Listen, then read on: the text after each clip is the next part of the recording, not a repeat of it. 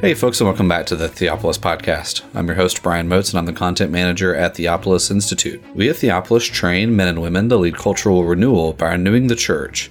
Participants in our programs learn to read the Bible imaginatively, worship God faithfully, and engage the culture intelligently. In this episode, we are continuing our walk through James Jordan's book Through New Eyes, and here the guys will be discussing chapter 10, which is entitled Breaking Bread The Rite of Transformation. We do invite you, as always, to take a look at those links down there in the show notes. And specifically, if you haven't already subscribed to our new podcast, the Civitas Podcast, there are links in the show notes to both Apple and Spotify where you can subscribe and keep up to date with our new podcast, which is with Peter Leithart and James Wood, as they continue to work through their thoughts on political theology, post liberalism, and ecclesiocentrism. As always, we want to thank you so much for listening, and we hope that you are sharpened and encouraged by this conversation. And here are Peter Leithart, Jeff Meyers, Alastair Roberts, and James Bejon discussing Through New Eyes. Welcome to the Theopolis Podcast. I'm Peter Leithart, and I'm here today with James Bejon, Alastair Roberts, and Jeff Meyers. Brian Moats, as usual, is recording and editing and making sure that this gets out to you. Uh, we're recording this in the week after Christmas, but uh, by the time you hear it, it's going to be the new year, 2023. So we wish you all a happy new year and wish you the Lord's blessings in the coming year. As we were getting started with our recording, uh, Brian was giving us some statistics from 2022. And uh, up till today, we're recording on December 27th, 2022. Up until today, we have nearly a million listens to the podcast that's all all episodes over the course of the year. Uh, we had uh, a million plus in the previous years on the podcast but we sped up and uh, very grateful for you uh, tuning in and listening to us. And we pray that it will continue to be a, a, a beneficial edifying podcast for you uh, and that you'll tell your friends about it. Keep spreading the word about the podcast uh, let other people know that you enjoy it and keep expanding our audience. We're in the middle of a series going through james jordan's book through new eyes uh, and we've gotten to a chapter, uh, the beginning of a new section, actually, uh, part three, which is entitled Transformation. And uh, from this point, Jim's book is going to move to a different gear, as it were. He begins the book with a couple of chapters talking about the nature of reality as a symbolic reality. Creation is created as something that manifests the glory of God, it's symbolic of God. Everything that God makes reveals something of his character he sets up that kind of general framework for understanding biblical uses of created symbolism. Then he goes through a section where he's talking about what he calls the furniture of creation, the things that are in the world, the shape of the world, the three tier universe, heavens above, earth beneath, and waters under the earth, the various things that populate those different zones of creation. And we've been looking at that part of the book for the last number of weeks uh, the furniture creation. But I think that the next section is really important for understanding uh, Jim's entire approach to scripture. You can imagine a book about biblical symbolism that is just talking about static symbols, how different different things that are in the world reveal God, how they tell us something about God, how they fit into an overall pattern of, uh, of symbolism. But uh, Jim rightly focuses on the fact that the Bible is a history the changes that take place over time are essential to what the Bible is teaching us.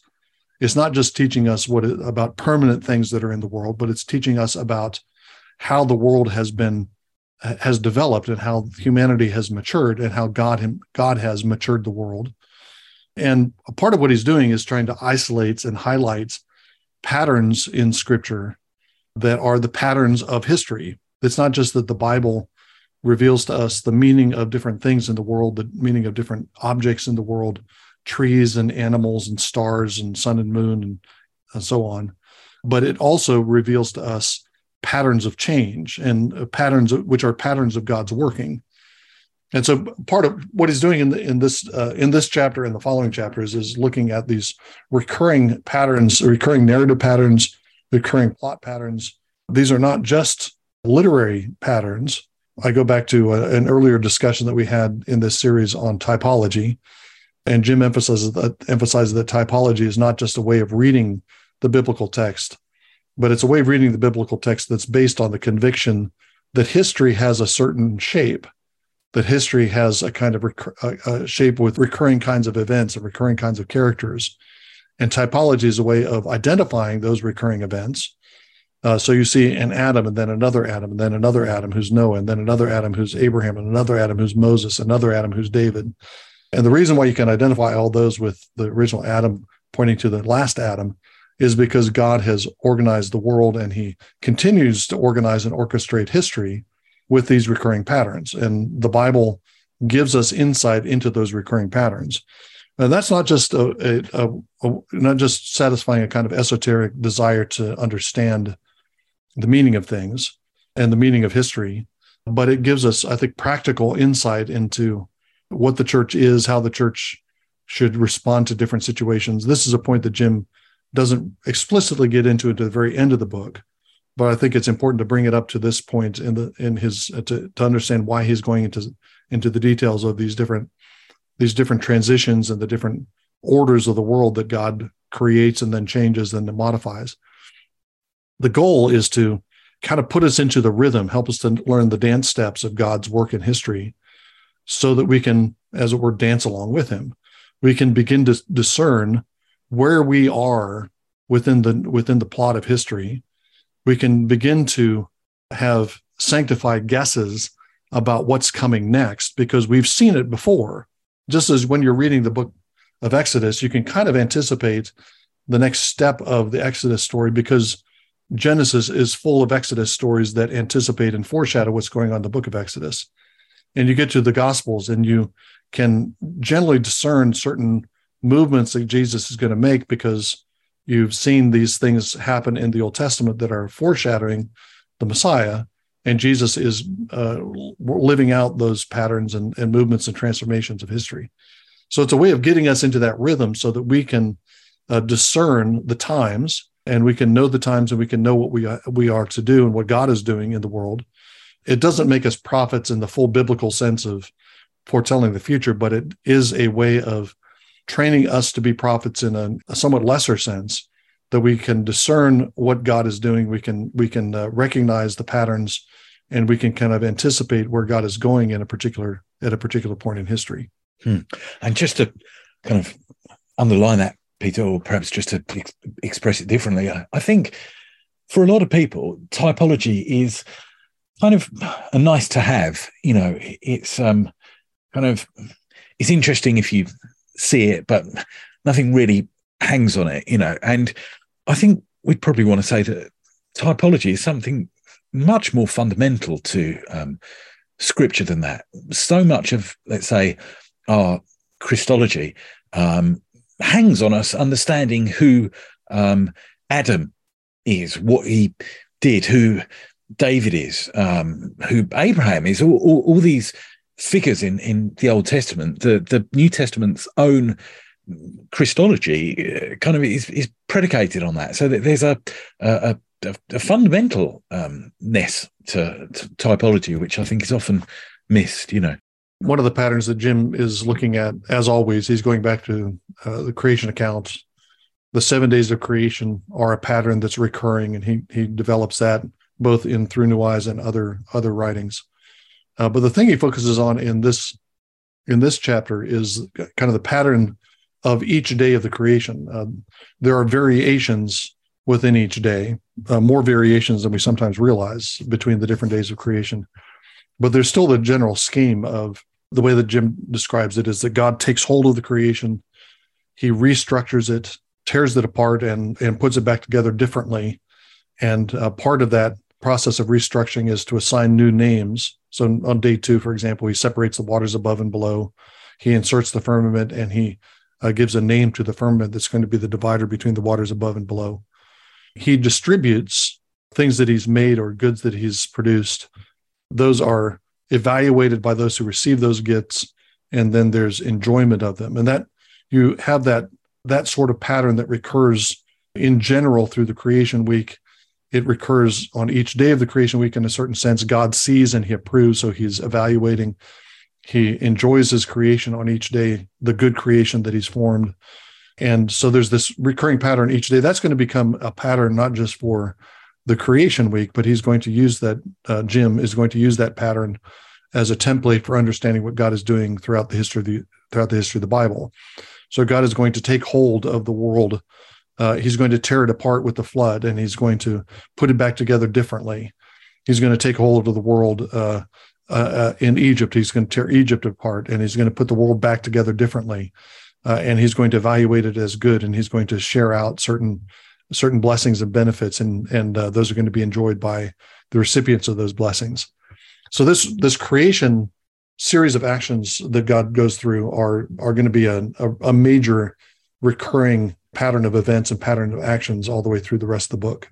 This chapter is just absolutely brilliant. There's so much here uh, especially given the way in which analyses of the Lord's Supper, of the ritual of the Lord's Supper, has suffered uh, in the history of the church and history of even Protestantism, uh, suffered from this uh, concentration on the elements uh, and the symbolism, the kind of static symbolism of the bread and the wine.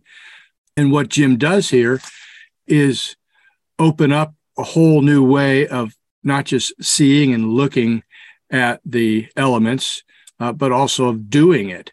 And he, you know, it's a ritual. There's a sequence. There's a sequence of actions. There is um, this and then that and then something else. And so he analyzes why is it that this sequence is uh, in is ordered like this. And uh, the brilliance here is that well, it, it's it's all these connections. Of course, the the rite of transformation with the bread, with the wine, with the Thanksgiving, with what you're doing with it, that then connects up with how God creates the world, as Peter just said, how God also cuts and makes covenants. Um, and then, probably in the end, again, one of the most pastoral, pastorally useful kinds of uh, uh, applications of this is that, you know, what people do in the liturgy, liturgical piety uh, serves practical piety. Um, so, w- what you have in the Lord's Supper is this basic pattern, not just um, of something that happens in isolation in church, but in union with Christ. Now we know what we're supposed to do with the world. Know, we take hold of things, we give thanks for them, we divide them and recombine them and make them into new kinds of things, and then we give them away. Um, and then we, we will we give them new names and we give them away and then we enjoy them. This basic kind of action is what everybody does every day, all the time. Uh, and once you see that, you see the the value of doing the Lord's Supper, for example, every week, uh, so that you this pattern of life gets infused into you. Uh, but the amazing thing to me is that not very many people have really analyzed the supper, the ritual of the supper, the sequence, the order of the supper in this way. And it's surprising to me that no one has really thought about this. And I, and some of it I think is just in the history of, of theologizing about the supper.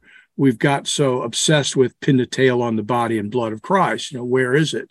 In, under, with, you know, all that, all that kind of stuff really has sidetracked us, at least from seeing the importance of the ritual and how the ritual then shapes and, and if if it if it is true, and it is that the, the ritual of the supper is at the heart of our liturgy, that that doing that regularly in the right way patterns people to live in God's world as his images and do the kinds of things that he did at creation that we do in a limited form, modified form as image bearers.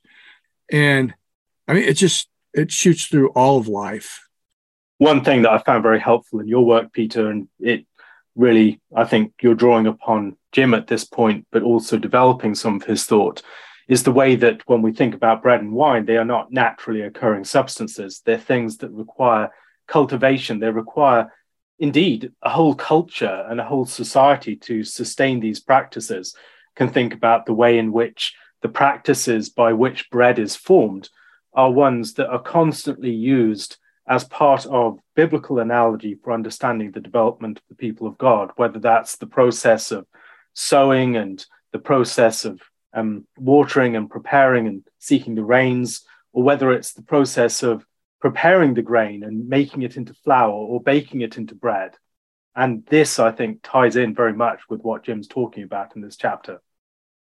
Uh, I want to highlight uh, something that uh, Jeff said, and both of you have been alluding to, and that, yeah, I, I, agree, Jeff. This is a brilliant chapter, and part of it, I remember the experience of reading it for the first time, and realizing that this you got this creation pattern that Jim lays out, and then uh, he uses a, a, a, completely mundane example to illustrate how this uh, pattern is replicated in human life. He talks about getting a glass of water so uh, you grab the glass of water, you remove it from the cabinet. Uh, so there's a restructuring of the world that's taking place. You put water in it, so you're again restructuring the world and putting uh, water from your from the pipe into the into the glass of water. This is now a glass of water. This is now a drink rather than just an empty glass and water. You've restructured the world and you have something that's new in the world. So you're giving a new name to it uh, you taste and you say, "Ah, oh, that's refreshing," and then you sit back and enjoy it. And Jim's point is that even in this most mundane activity, which we're constantly doing, everything we do has this kind of structure to it. Well, you can think about taking hold of as physical. You might have some yard work to do, and you take hold of some a stump that you're trying to remove, and you're you're trying to pull it up, and you're restructuring. You, know, you have physical actions like that. But when when uh, you know I sit down to write an essay or write a newsletter, uh, I have different things that I've read that are entering into what I want to say, and I'm re reworking it unless I'm plagiarizing, which I'm not. I'm reworking what I've read. I'm giving it a new form. I'm reshaping it. I'm testing it to make sure it's good. I'm refining it. Then I sit back and say, that's that's usually what I say is that's as good as I can do given the time constraints that I have, which is not what God said, but that's that's that's what I say. But every human activity has this kind of structure to it, which means that every human activity is a kind of imaging of God's original creative act. We are constantly transforming the world in all kinds of minuscule ways, but each one of those very tiny actions uh, is replicating and, and imaging the action of God in making the universe. And that just that just gives a uh, it it gives a a cosmic kind of perspective on the the daily actions of our life that uh, I, I, nothing nothing else that I've ever read has given me that kind of feel for the significance of what I'm doing. That uh, uh, even the most mundane thing, I serve I serve uh, Noel a cup of coffee at, in the bed in the morning, uh, and what I'm doing is exactly that kind of sequence of events. And there's a there's a uh, there's a kind of small small scale creation event, new creation event taking place in that. Right, and it seems significant to notice the way in which this is kind of um, the way in which Jim grounds this in just a, a close um, reading of Genesis, doesn't it? So I, am now on um, page 118, and, and Jim says God's original creation of the heavens and the earth out of nothing obviously cannot be imitated by man. Um, from that point on, however, God acted in ways that man can copy. He gave form to the shapeless, named the unnamed, etc. And and that just seems significant to me. I mean, I, I remember um, the first time I kind of sat down and, and read the Bible for myself. I was, I was probably like in my mid uh, twenties or something, and it, it, struck me as kind of odd that the uh, text was very um, significantly, you know, that God was saying, "Let the waters." bring forth or, or, or, let the earth bring forth this and i remember thinking at the time you know if uh, the text wanted to go against um, evolutionary evolutionary thought or something, wouldn't it just have everything bang just created ex nihilo all, all, all the time? You know, and and um, yeah, it, it, just seems significant then that kind of um, uh, that God has deliberately acted um, in in that way. And this is something everybody does. This is this helps, I think, uh, answer this question about the image of God and did you know mankind lose the image of God at the fall. Well, no, every everybody inescapably images God, but the restoration of the um, image is all about getting man to acknowledge the fact that and give thanks for the fact that these are gifts that God gives him and abilities and then using creation, of course, according to the stipulations, the, the rules that God has given us. You know, Peter, you mentioned how that simple illustration that Jim uses about a glass of water. I've used another illustration. I may have gotten this from Jim in some other uh, context. I'm not sure. But so, you know, Janet takes hold of the ingredients for a cake. She takes hold of them. And now the next thing is key whether she does it explicitly or whether she you know does it at church or regularly she gives thanks for to god for the ingredients she gives thanks she may do it in her heart or she may just do it on sunday and that then kind of covers everything but still that's the restoration of piety then she divides the ingredients and recombines them and creates a cake and she calls it a cake Okay, it's it's not flour and sugar and baking soda or whatever anymore, chocolate, uh, cocoa. It is now a cake. It's got a new name, and then she takes this cake which she's created, and she uses it according to God's rules. So she doesn't throw it in the face of her husband. Uh, she distributes it to her family with stipulations like, you know, don't eat it before dinner. And then her and her family evaluate it and enjoy it. And then also the the last step is even like what God does too with his work. God by doing it and telling us how he did it passes on to us uh, how we're to do it. Well, Janet passes on the knowledge and skill that's involved in this cake making to her daughter or to her son so that others can also do that and enjoy it. I mean, that once you once you explain that kind of thing to people, they start thinking of all sorts of ways in which this works and how and why it is that they're coming to church and doing this every week. Oh, okay. I'm learning how to do what I inescapably do as the image of God, but I'm learning how to do it right. I'm learning how to do it for God's glory. I'm learning how to do it so that what I create will further and advance his kingdom. Uh, I'm learning how to do this so that I can, uh, unlike Adam and Eve, who took hold of the the fruit when they weren't supposed to and could not have given thanks for it, and they were also uh, it was explicitly a violation of God's uh, rules about that particular tree. Well, I'm going to follow God's rules. I'm going to give thanks. I'm going to take hold of only those things that I can give thanks for. I'm going to create things and give them out to people, not hoard them myself, but actually be generous with it. And all of that is is a restoration of the image of God. It's it's quite amazing when people see it.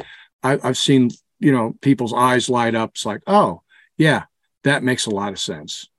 Yeah, just to just to highlight what um, the connection you were making there between the Lord's Supper and this pattern of creation and human action the connection that uh, that Jim makes is with the act of thanksgiving. I mean, Eucharist means thanksgiving. Uh, the Eucharistic prayer, a prayer of thanksgiving for the bread and the wine, has been uh, a standard part of Christian liturgy from the beginning. And by making the connection between, he's making a connection between this pattern of uh, God's action in creation, the pattern of human action uh, in the world, constantly modifying and renewing the creation in various ways, and you find the same pattern in the in the eucharistic rite. Jesus takes hold of the bread. Jesus restructures the bread. Jesus renames the bread. This is my body. Jesus uh, distributes the bread for his uh, disciples to taste and evaluate and eat and to enjoy uh, but the key the key eucharistic moment is that in taking hold of the of the bread he gives thanks uh, that's what that's what we're called to do, not just in the Eucharist at the, at the Lord's table, but that's the pattern that we're supposed to replicate. So every time we take hold of whatever it is we're going to do, uh, take hold of the books that I'm going to read for an article, take hold of the the stump that I'm going to try to pull out of my backyard.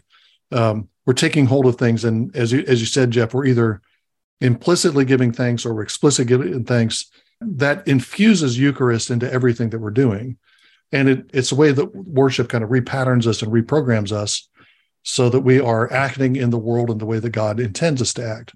That is, receiving his world as a gift and then acting in the world in conformity with his desires because because we, we're honoring the giver in doing it. So there's it's the key thing is the Thanksgiving as the uh, that's the Eucharistic element in uh, in all human in all human action.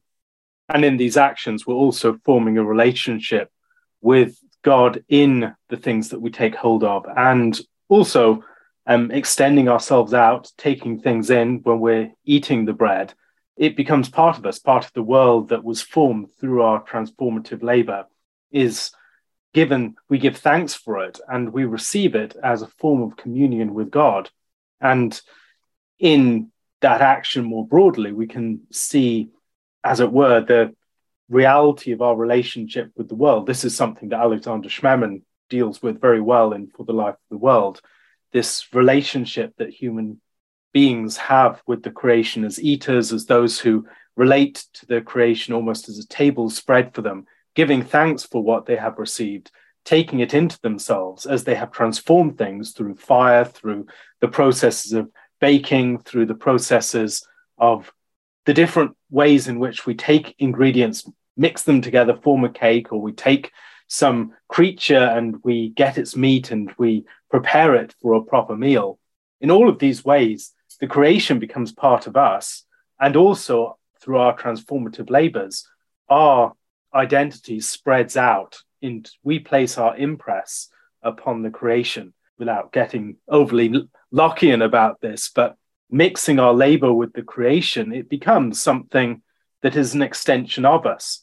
And so when we talk about our property, often that's something that, even if we may want to adjust his theory somewhat, that's something that's happening, that we're taking the creation and transforming it. It bears the impress of us. And then we can also take it into us. We can clothe ourselves with it.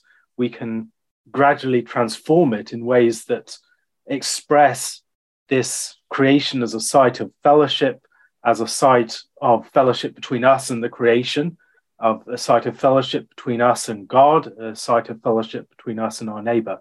And we're giving thanks not only for the basic needs we have. We're all, we, there's bread and wine. Bread is fuel. Bread is nourishment. Bread is what we need. Wine is luxury. Wine is enjoyment. Wine is um, is something that is not a basic need. So it, it pretty much includes all of life, uh, what we need and what we enjoy, what we love. Uh, and like you said, Alastair, too earlier, that bread coming to us is the work of our hands. It's the work of somebody's hands. So that even when we take hold of that, we're giving thanks for the bakers uh, and the farmers and whoever delivered the grain to the baker and all that. When we give thanks for the wine, we are giving thanks for the skill involved in making wine, for the skill and patience that someone took in in making this wine. It ripples out just into all of culture, like you said. Yeah, and just to underline that kind of importance and sanctifying work of giving thanks, and I think this is a um, example that Jim even um, mentions. If you think about the um, line of Cain, for instance, um, you know, you, you, have there at the very outset of the, you know, God's story, kind of two different lines, and, and they go out and, and interact with their worlds, you know, and, and Cain is a um, one who works the ground, and the things that he kind of works and him and his, his descendants bring forth are are good things. You know, cities, um, uh, metal, bronze, iron, um, music. You know, the, these are all things that are going to feature in God's um, plans. But clearly, there is something wrong, as Hebrews tells us, with the heart, kind of thing. And and so um, you've got kind of, I think you said, Jeff. You know, man is going to act in this creative way, whether he wants to or not. That, that's just the way we are. And Cain's line does that, but it, it's not uh, coupled with worship, and it's it's not coupled with thanksgiving. And as, as a result, as a result, sorry, it's gone. It, it's left behind in in the flood. It, it doesn't make it through. You know. Yeah, so that's a, a way of expanding on what Paul says in Romans 1, where he talks about ingratitude, not acknowledging God as God or giving thanks as the root source uh, that's connected to idolatry that produces sexual confusion and sexual perversions the downstream produces all kinds of other social and moral ills. But the source of that is ingratitude. And so, yeah, that's the by retraining us in, in to live lives of gratitude.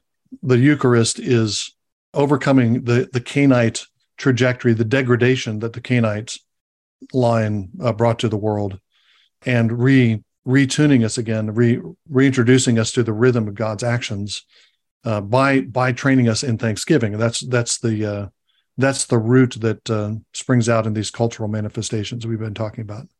We've been focusing a lot on the uh, what Jim describes as kind of the day by day actions of God. He takes hold of the creation, he tears it apart, he gives new names to things, he distributes things uh, in a in a new way, evaluates, enjoys it. But Jim is also pointing to the fact that this series of actions is repeated day after day through the creation week and then through the history that's recorded in the Bible. God does this on a large scale, he does it periodically. He takes hold of the world, he rips the world apart, he puts it together in a new way, uh, gives new names to things, then uh, evaluates and so on. But uh, you also have within the creation week, you don't have that transformation taking place on each day in isolation. But over the course of the week, you have a movement from one moment of transformation, one action of transformation on day one to another act of transformation on day two to another one on day three, another one on day four. And each time that God goes through this sequence of actions, he's redoing the world in some fashion uh, and he's making the world better. So, a world that is light, that is organized by rhythm of light and darkness, that's a good world. But then the day two, he makes it even better by separating the waters above and the waters below and inserting the firmament between. That's that's a better world now. And then on day three, he separates the waters below so that dry land appears and plants begin to grow on the dry land. That's even better. So the, the creation week is moving from glory to glory. Uh, so each of these, each time God goes through the sequence of actions, he's doing something new in the world, and he's doing something new in the world to bring it to uh, a stage of greater glory. That's what he's going to be doing. Uh, that's what he is doing through the course of, of history. Uh, and that's what human beings are called to do. Of course, again, to go back to James' point, uh, this is not what the Cainite line does. Uh, they unglorify the world, they uglify the world rather than beautify it because they don't give thanks, because they don't acknowledge God as God. They don't acknowledge the creation as a gift from God. Uh, and so they abuse it and misuse it and abuse uh, their fellow human beings.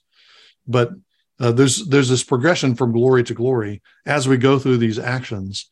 God's intention is that we participate in His work of glorifying the creation yeah, I, was struck by that, the way in which Jim describes the creation as going from glory to glory, because I've encountered quite a lot of um, readings of Genesis, which I think are overly um, driven by ideas from outside scripture, kind of Canaanite myths and so on, that the world starts off formless and, and void. And, and that's bad. That's kind of chaotic and, and something that needs to be um, addressed and, and even redeemed. And I, I, don't, I don't kind of see see that. And um, as I was thinking about that, I, I, was thinking, you know, we're familiar with um, formlessness as sort of things that can be formless can be beautiful. I mean, if you think of a, a, desert landscape or something, just some absolutely vast, sweeping um, uh, sandscape, perhaps with the odd dune. There's an incredible beauty to that, um, and yet at the same time, there's there, there's a formlessness, you know, and and there are things that you can do then to order that, and I, I think it's helpful of, of thinking of God's uh, the the um, direction of traveling creation week as that. Um, yes, things are being given more order, but it is going from glory to glory rather than going from something kind of bad and chaotic to, to something good. Uh, here's a question I've been asked uh, with regard to this of moving from glory to glory, and it relates to uh, this chapter as well. And that is uh, modernism has a particular narrative of progress, uh, and and I've I've been challenged before by uh, other Christians uh, about this? Well, you know, Jim seems to have this notion of progress here, which is um, unbiblical. It's modernist. We don't believe in progress. Uh, and so, I, my question to you guys is, uh, how do we how do we answer that? What's a what's a good answer to that?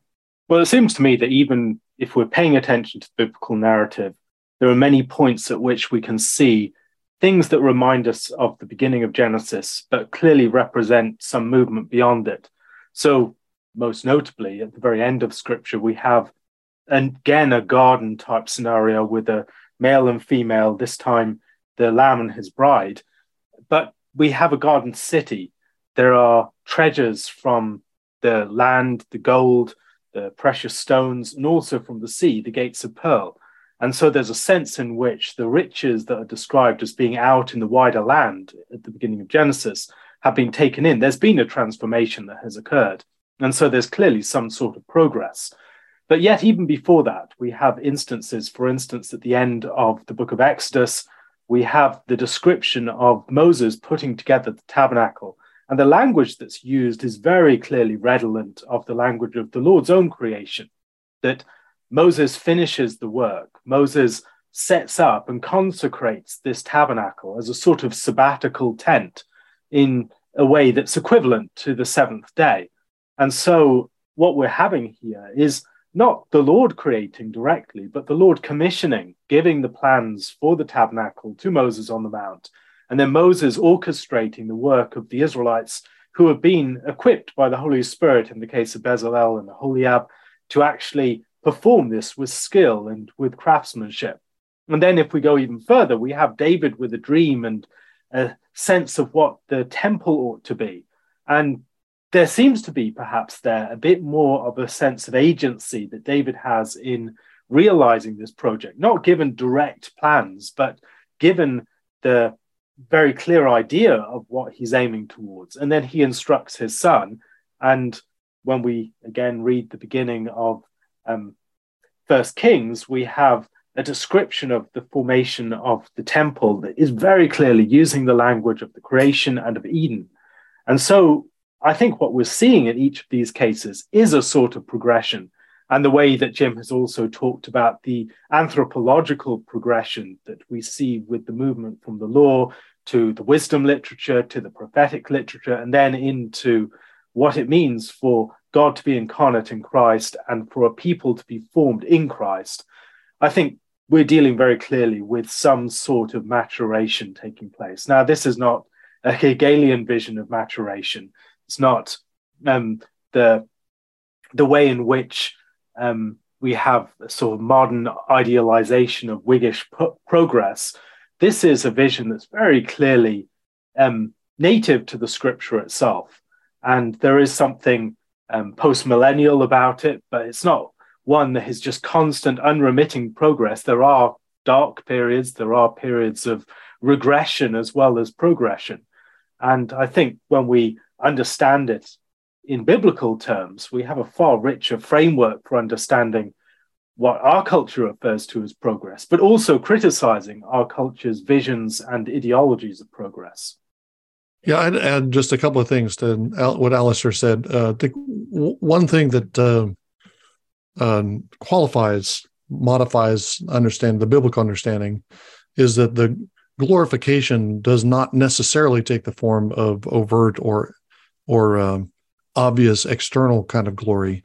This is one of the things that Jim points out in the chapter where he talks about the restoration period after the exile, uh, and he fits that into this reading of the Bible as a as a movement from glory to glory.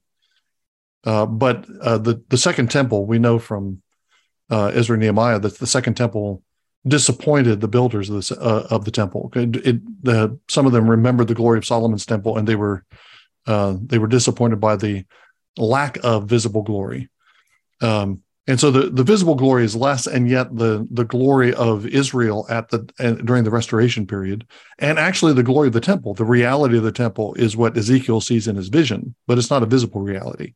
So you don't want to you don't want to overplay that because then then glory becomes something that's completely invisible. But that's I think that's an important qualification. So is it is it a kind of glorification uh, for the church to go through a modern period of fragmentation. And in a lot of ways, uh, I think it's a it's a tragedy for the church to go through this. And yet, in the midst of this, there's the the birth of the missionary movement, uh, which has taken the gospel to every corner of the earth. Uh, unprecedented expansion of the Christian church in the last two centuries, in the midst of a period of what uh, looks like a you know aggressive secularization, decline, fragmentation of the church, and yet in the midst of that, there's this uh, there's this uh, progress of the kingdom. So that's a different kind of glory than what you have in the transition from the Roman Empire into the medieval age and up to the High Middle Ages, where you have a very visible kind of manifestation of glory. So uh, that that would be an important qualification. The glory can take kind of different forms. The other thing I, would want to point out is, is, to fill out one thing that Alastair said is that you're not talking about the Bible doesn't give us a, a kind of straight line, progressive line of development and progress. Uh, there is a kind of cyclical character to it, and there is a kind of organic, a semi. It's it's not. I don't want to say it's organic. Uh, it looks like an organic process of growth, maturation, height of powers, decline, death, and then restoration. It looks like a, a, a natural site, a natural life cycle and that's the that's something like the the way that Jim is going to read the the history of the Bible. So you have these cyclical cyclical kinds of movements, which include periods of decline, long periods of decline and rebellion, periods of death and destruction, but those are part of God's work of uh, glorifying the world, and and uh, that's an evangelical point to make that the cross is the the means for the glorification of the world, and without the cross, the glorification doesn't happen but I think that that would distinguish it at least from certain versions of modern ideas of progress. That there's this there is this kind of cycle built into it that uh, acknowledges the role of the cross, the role of suffering, and and periods of decline and uh, contraction. Thank you again for enjoying this episode of the Theopolis Podcast. For more information and for more content from Theopolis, you can check us out online at theopolisinstitute.com. We release new articles every Tuesday and Thursday on our blog, so you'll want to make sure to look out for those. You can also find us on Twitter at underscore Theopolis and on Facebook if you just search for our name. If you've been helped, sharpened, and encouraged by this podcast, we'd really love it if you would go to iTunes and leave us a review.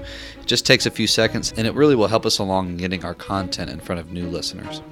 That's all for now, friends. We really look forward to being with you all again in the next episode. And as always, thank you so much for listening.